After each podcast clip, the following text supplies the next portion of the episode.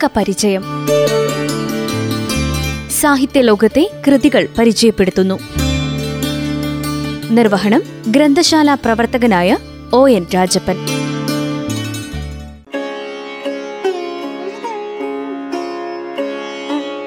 എല്ലാവർക്കും നമസ്കാരം. ഇംഗ്ലീഷ് സാഹിത്യത്തിലെ അതുല്യ പ്രതിഭയായ യദ്ലീയൻ വായനിച്ച് എഴുതിയതും വിവിധ ഭാഷകളിൽ വിവർത്തനം ചെയ്യപ്പെട്ടതുമായ പ്രമുഖ നോവൽ കൃതിയായ ഗാഡ് ഫ്ലൈ അഥവാ കാട്ടുകടന്നൽ എന്ന പുസ്തകമാണ് ഇന്ന് പരിചയപ്പെടുത്തുന്നത്. ആയിരത്തി എണ്ണൂറ്റി അറുപത്തിനാലിൽ മെയ് പതിനൊന്നിന് യുണൈറ്റഡ് കിങ്ഡത്തിലെ അയർലൻഡിൽ കോർക്ക് പട്ടണത്തിൽ ഗണിതശാസ്ത്രാധ്യാപകനായിരുന്ന ജോർജ് ബോളിന്റെയും മേരി എവറസ്റ്റിന്റെയും അഞ്ചാമത്തെ പുത്രിയായിരുന്നു വൈനിച്ച്. പിതാവ് മരിച്ചതിനെ തുടർന്ന് മാതാവ് ലങ്കാഷെയറിലേക്ക് അയച്ചു. തുടർ പഠനത്തിനായി ജർമ്മനിയിൽ പോവുകയും അവിടെ വച്ച് വിപ്ലവ സിദ്ധാന്തങ്ങളും സാഹിത്യത്തെയും വിവിധ കൃതികളെയും പരിചയപ്പെടുകയുണ്ടായി. ഇക്കാലത്താണ് യൂറോപ്പിൽ കലുഷിതമായിരുന്ന ഇറ്റലിയെ അവർ പരിചയപ്പെടുന്നത്. ഇറ്റലിയിലെയും റഷ്യയിലെയും യൂറോപ്പിലെ സാമൂഹ്യ ചലനങ്ങളെയും രാഷ്ട്രീയ സാമൂഹ്യ പ്രവർത്തനങ്ങളെയും സൂക്ഷ്മമായി അവർ നിരീക്ഷിക്കുകയുണ്ടായി. റഷ്യയിലെ സാർ ചക്രവർത്തി ഭരണത്തിനെതിരായുള്ള സ്വാതന്ത്ര്യ പോരാളികളോട് അവർ ഐക്യദാർഢ്യം പ്രഖ്യാപിക്കുകയും അനുഭാവം കാണിക്കുകയും ചെയ്തു. തുടർന്ന് ലണ്ടനിലേക്ക് വന്ന വോയിനിച്ച് ബിൽപ്രഡ് വോയിനിച്ച് എന്ന സ്വാതന്ത്ര്യ പോരാളിയെ വിവാഹം കഴിച്ചു. അവരുടെ ഗൗരവമായ തുടർവായനയും പഠനവും വിവിധ സാഹിത്യകൃതികളുടെ പരിഭാഷകൾ നടത്തി. രാഷ്ട്രീയ സിദ്ധാന്തത്തിന്റെയും സാമൂഹ്യശാസ്ത്രത്തിന്റെയും വിവിധ സാഹിത്യ വിഷയങ്ങളിലും വളരെ ആഴത്തിലുള്ള പഠനങ്ങൾ അവർ നടത്തിയുണ്ടായി. തുടർന്ന് സംഗീതത്തിന്റെ വഴിയിൽ സഞ്ചരിച്ചിരുന്ന വനിതകളുടെ കൂട്ടായ്മകൾ സൃഷ്ടിക്കുന്നതിനും അതുവഴി അവരുടെ ഉന്നമനം ലക്ഷ്യമാക്കിയുമുള്ള സാമൂഹ്യ പ്രവർത്തനങ്ങൾ സംഘടിപ്പിക്കുകയും ചെയ്തു. ഇവിടെ പരാമർശിക്കുന്ന ഗാഡ്ഫ്ലൈ റഷ്യൻ സമൂഹത്തിലാണ് ഏറ്റവും അധികം വായിക്കപ്പെട്ടത്. നിലനിൽക്കുന്ന സമൂഹത്തെ മാറ്റി തലസ്ഥാനത്ത് പുതിയ ഒരു സമൂഹത്തെ സൃഷ്ടിക്കാൻ പടപൊരുതുന്ന ചരിത്ര ഇതിഹാസത്തെ അന്വർത്ഥമാക്കി പോകുന്ന രീതിശാസ്ത്രം ഈ കൃതിയിൽ വോയനിച്ച് പ്രയോഗിച്ചിട്ടുണ്ട്. ആയിരത്തി തൊള്ളായിരത്തി നാൽപ്പത്തഞ്ചിൽ പ്രസിദ്ധീകരിച്ച put thy shoes Jack Raymond Olive Latham an interrupted friendship തുടങ്ങിയ കൃതികൾ ആളുകൾ ശ്രദ്ധിക്കപ്പെട്ട കൃതികളാണ്.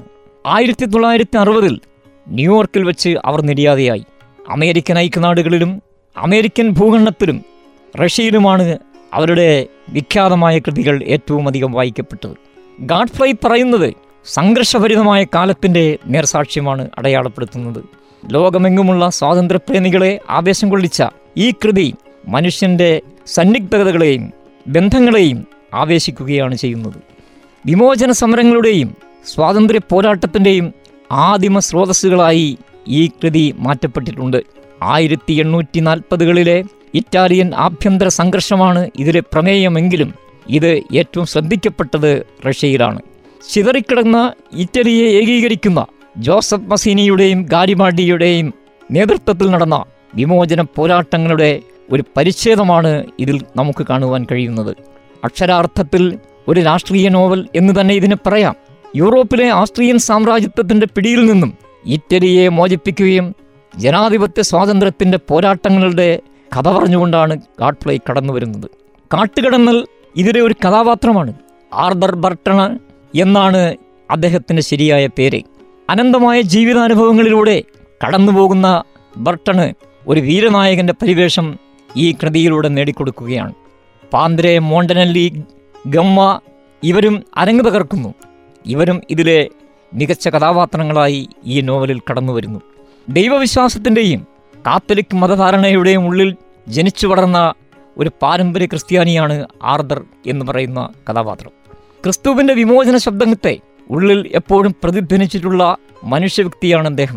ക്രിസ്തീയ വിമോചന ശാസ്ത്രത്തിന്റെ പുതിയ സാമൂഹിക നിർമ്മിതിയുടെയും ലക്ഷ്യത്തെ മോചനമായി മാർഗമായി കണ്ട ആർദർ ഉത്തമ ഉദാഹരണമായി ഇതിനുള്ളിൽ വിവരിക്കുകയാണ്.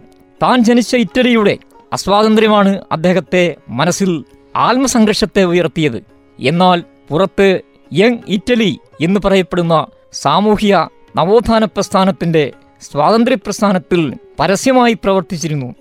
അവർ കർഷകരെയും സാധാരണക്കാരെയും ഉയർത്താൻ പ്രവർത്തിക്കുകയാണ് ചെയ്തിട്ടുള്ളത്.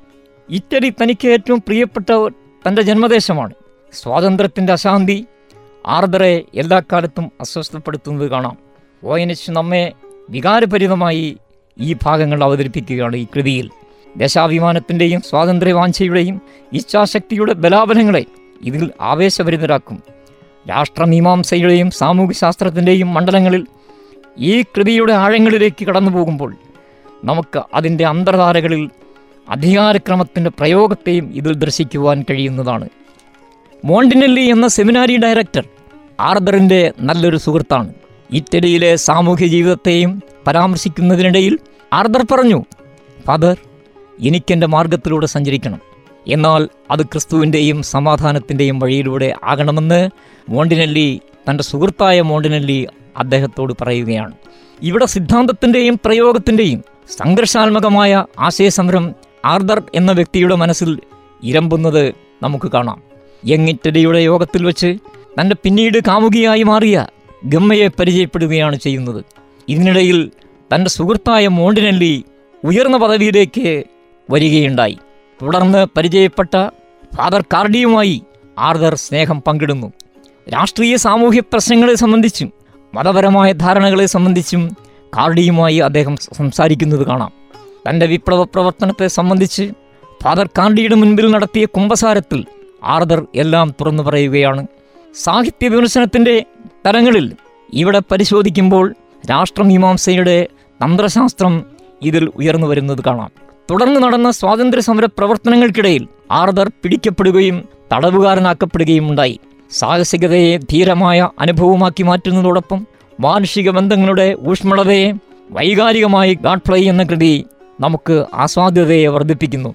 പല തലങ്ങളിൽ നിന്നും ഈ കൃതിയെ വായിച്ചെടുക്കുവാൻ നമുക്ക് കഴിയും. വലിയൊരു കാൻവാസിൽ ഈ കൃതി നിൽക്കുമ്പോഴും കാട്ടുകിടന്നൽ എന്ന റിവാറസ് മോണ്ടിനെല്ലി ഗമ്മ എന്നിവർ ഇതിൽ നിറഞ്ഞു നിൽക്കുകയാണ്. ഈ മൂന്ന് പേരും തമ്മിലുള്ള ബന്ധങ്ങളെയാണ് നോവലിനെ മനുഷ്യപ്പറ്റുള്ളതാക്കി മാറ്റുന്നത്. ഗമ്മയുടെ പൂർവകാമുകനും ആർദറിന്റെ അസ്തിത്വം മറച്ചുവെച്ചുകൊണ്ടാണ് റിവാറസ് തന്റെ പുനർജന്മത്തിൽ ഇവരോട് പെരുമാറുന്നത്. ഇവരിൽ നിന്നും മുറിവേറ്റ പക്ഷിയായി മാറിയ ആർദറിനെ നമുക്കിതിന്റെ ഉള്ളിൽ ദർശിക്കാം. പുതിയ ജീവിതത്തിന്റെ അനിശ്ചിതത്വത്തിലേക്ക് നടക്കുന്ന കഥാനായകൻ നോവലിലെങ്ങും ഒരു നിറസാന്നിധ്യമാണ്. ആർദറിന്റെ വിലാപഗീതം ചെറുതല്ല തടവ് ജീവിതത്തിന്റെ തീഷ്ണതയും മനുഷ്യ മനസ്സിലെ മുറിപ്പാടുകളും കടുത്ത ജീവിത സന്ദർഭങ്ങളെ പരീക്ഷിച്ചറിയുന്നു.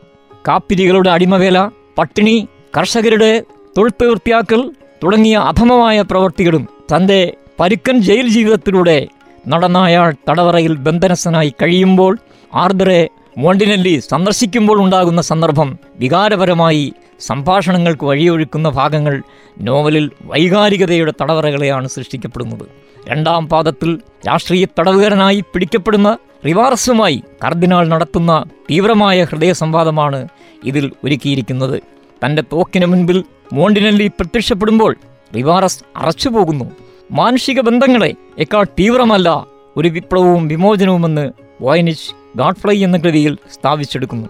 അടിമത്തത്തിൽ ആണ്ടുകിടക്കുന്ന മാതൃരാഷ്ട്രത്തെ സ്വാതന്ത്ര്യത്തിന്റെ കൊടുമുടിയിലേക്ക് എത്തിച്ച നോവലാണ് ഗാഡ്ഫ്ലൈ.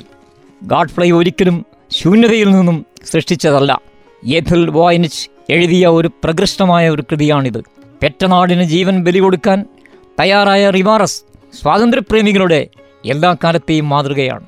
വായനച്ചിന്റെ ഈ കൃതിയെ നമ്മുടെ മലയാളത്തിലെ പ്രശസ്ത ചിന്തകനായിരുന്ന പി ഗോവിന്ദപിള്ള മലയാള ഭാഷയിൽ തർജമ ചെയ്തിട്ടുണ്ട്. എല്ലാവർക്കും നന്ദി നമസ്കാരം. അടുത്തയാഴ്ച വീണ്ടും കാണാം.